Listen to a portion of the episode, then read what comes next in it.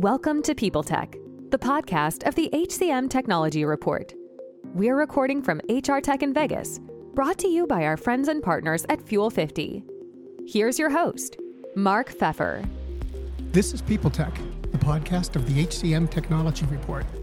I'm Mark Feffer, and we're recording today from the exposition floor of the HR Technology Exposition and Conference. My guest today, right now, is Mary Faulkner, and Welcome, Mary. Thank you. Nice to be here. Could you take a minute and tell us about yourself? Well, you know, I was born in Elkhart, Indiana. No, so I, uh, I am a principal with a company called IA. We are a boutique advisory firm that helps businesses with transformation. Uh, a lot of times we're focused on HR, but not always, and we work on business process optimization. We help with tech selection. We help with gap analysis. We help with business cases, all the stuff. So uh, we really enjoy the work that we do, and uh, we come here every year to HR Tech to share our knowledge and to meet with people and help their uh, solve, solve their problems. Um, what have you seen at HR Tech this year that's got you really thinking?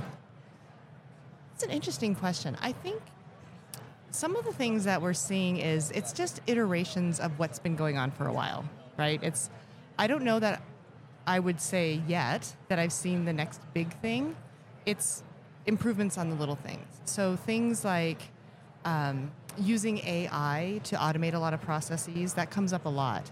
And there is an opportunity for that to work. Um, and things, you know, we're really starting to apply technology to the skills questions of figuring out how do we reskill our employees, how do we acknowledge what types of skills we have within our uh, employee populations today, how do we define skills. So it's nice to see some of the providers really being focused on that in a, in a targeted way and applying it to some of the larger HCMs that are out there so that it's not constantly having to cobble together all these solutions. It's how does everybody work and play nicely together on the playground so that um, organizations can really get a full picture of their people through the technology. But you know, reskilling or general learning seems to be coming seems to become a more intricate, more complicated, more expensive thing for employers to do. So it makes me wonder what all this talk about skills is about. Uh, yeah. Well, I think I think what we're recognizing is that with all the automation that's been coming, that's going to be a lot of jobs that can be automated. And and not just like manufacturing jobs has always been the first one, but there are a lot of things that uh, can be done automatically now that you used to have to pick up a phone and call a call center and ask some questions. Well, now you're seeing like benefits providers, they have chatbots that work pretty well for some of the basic questions of like, how do I, you know, what's my deductible? That they can now get that through a chatbot. So as we're seeing the acceleration of replacement of some of that work, that's an acknowledgement that, well, we now have all these great people that we need to redeploy. And maybe they don't have the skill set to do the jobs that are coming now and in the future.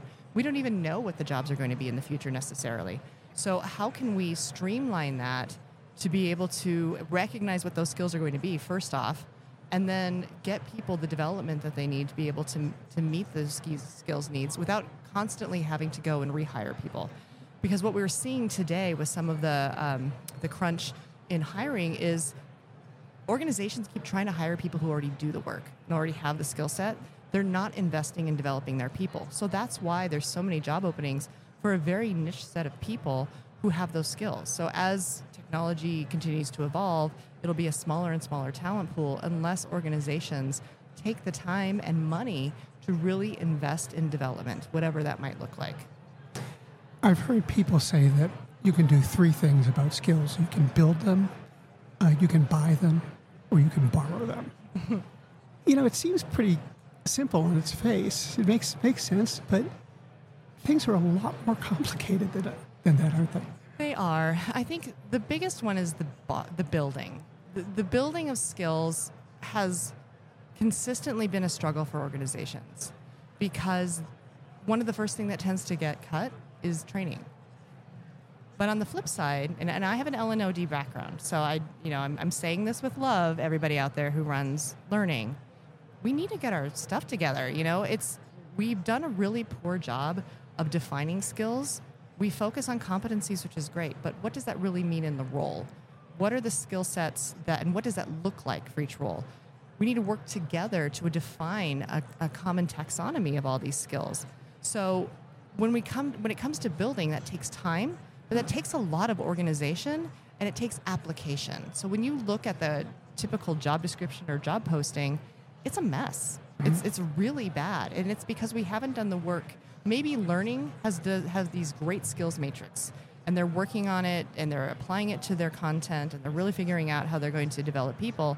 But that group, for some reason, isn't talking to recruiting, and they're not talking to talent. So they're all over the place of what those skills could be. So I think companies get impatient and their idea is well we can't we don't have time to build we need to buy and borrow right now because we didn't anticipate this need coming up and we have to address it immediately And, you know, I'm thinking about companies that haven't taught their their employees, and they, they need specialized skills, and they're going out and getting them, you know, by a contingent worker, hiring an agency or something like that. Then the employee is kind of left behind in all that. they are and and that's i think when you start to see employees quitting and saying well if you're not going to develop me I, I mean when i talk to people who are looking for jobs today almost every single one of them beyond like i want to get paid which is great but the other side of it is i want to learn. I want to work somewhere where i'm going to learn something new. I want to work somewhere that's going to push me. And if organizations are not choosing to focus on that they're going to lose people. Maybe you'll get them for a year but they're not going to stay with you long term. They're going to get what they need from you that moment, and if you don't invest back in them, they're going to move on to the next company that might. So I, I really think that this is this is the moment for organizations to really gra- seize the opportunity to invest in their people in different ways. Now, listen, sitting in a classroom for eight hours is not a great way to learn. We get it. Um, sometimes there's there are opportunities to bring people together and, and have those workshops. But if you're talking about incremental learning, self guided learning, ability to build career pathing in your organization where managers and employees alike can own that process, you need to make it accessible. You need to remove the barriers for people to be able to access it. And you need to make it a good experience. So if, if it's a clunky LMS or if it's a clunky uh, process to get approved for a workshop that's external to the organization, no one's going to take it because the juice isn't worth the squeeze.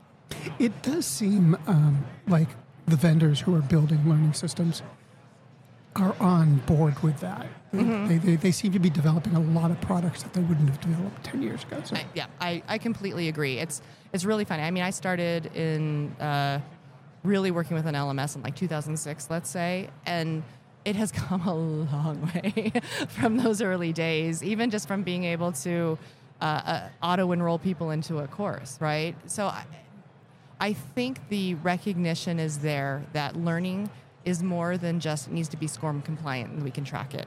It's really looking at is it engaging? Is it easy to search? Um, you know, you look at a thing like Clip, Flipboard where people can curate what time, what type of uh, articles they want to read about what topics. That's a great direction for learning to go into. What are these are the things I'm interested in learning more about.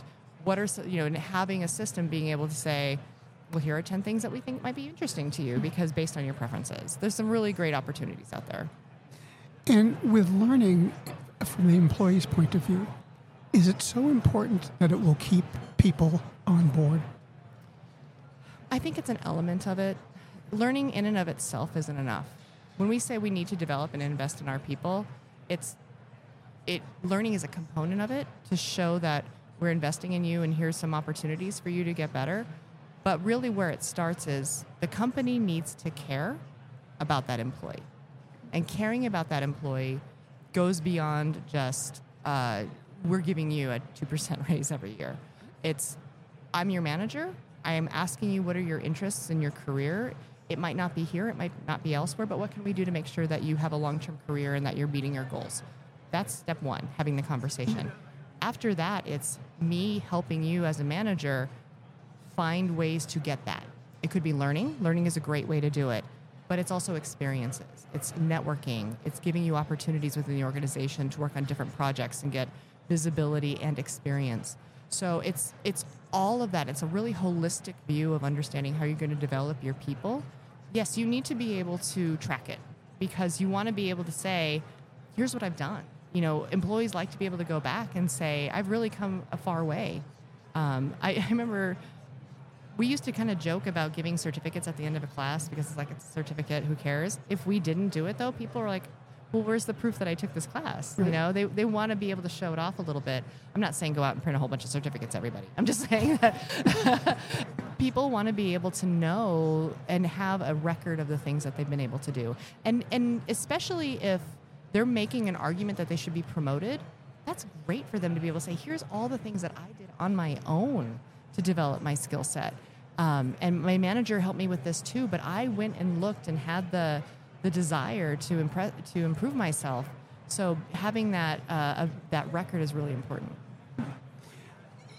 When a manager, well, ultimately at a company, everything sort of comes down to the line manager. Yeah. in a lot of ways. It really does. So, if the line manager isn't on board with this, this effort, may or may not happen. What's your vision of that, or, or I mean, your point of view, your perspective? Do you am I wrong at the way I'm sort of bad mouthing managers? Or I, I, part of it is they don't know how. Part of it is they don't have the time. I mean, I've I've worked in organizations where frontline managers managing like field employees, they're they've got 44 direct reports. That's really hard to mm-hmm. manage.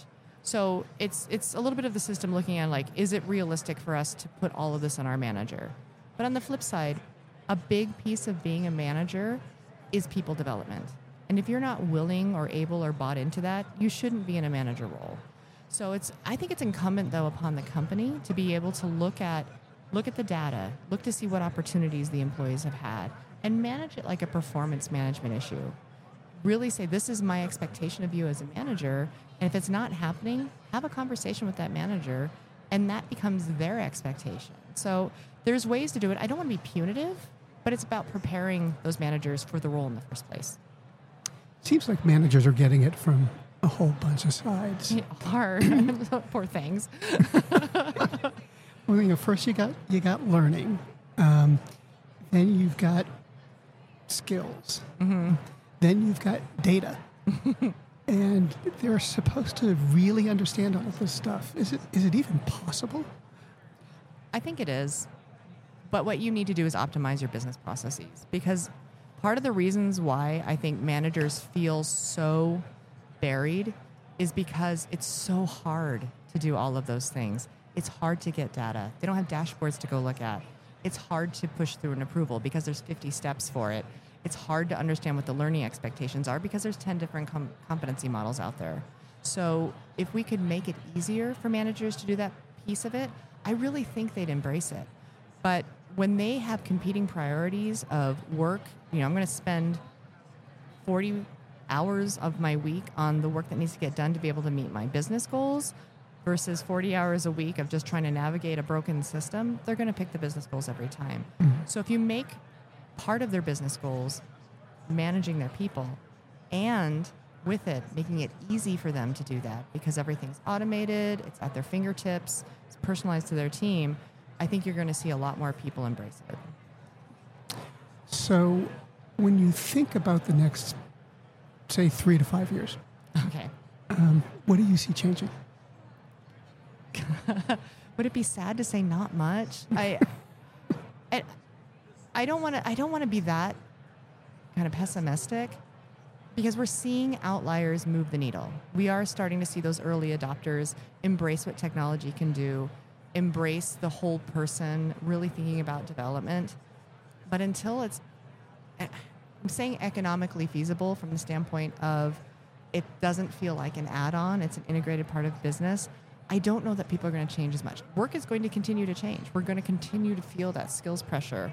We're going to continue to have that challenge of hiring the people that we need right away because we're not anticipating it. Um, so I'm hoping in three to five years we see more and more companies really embrace it and not just embrace it, tell their story so that people see how they do it and see that it is possible to do it. Mary, thanks so much for sitting down with me. Absolutely. Thank you so much for having me. I enjoyed it. You've been listening to People Tech of the HCM Technology Report. This HR Tech series is graciously brought to you by our partners at Fuel 50. For all other HR, sourcing, and recruiting news, check out hcmtechnologyreport.com.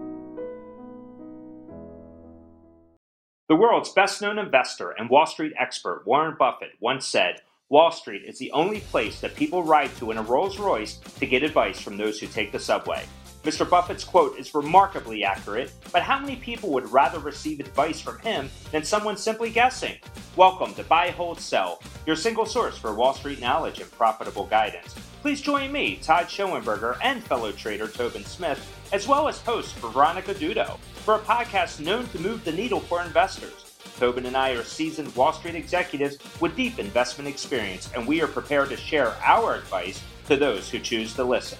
Download Buy, Hold, Sell today on the Evergreen Podcast Network or your favorite podcast channel. Do you love news about LinkedIn, Indeed, Google, and just about every other recruitment tech company out there? Hell yeah. I'm Chad. I'm Cheese. We're the Chad and Cheese Podcast, All the latest recruiting news and insights are on our show. dripping in snark and attitude. Subscribe today wherever you listen to your podcasts. We out.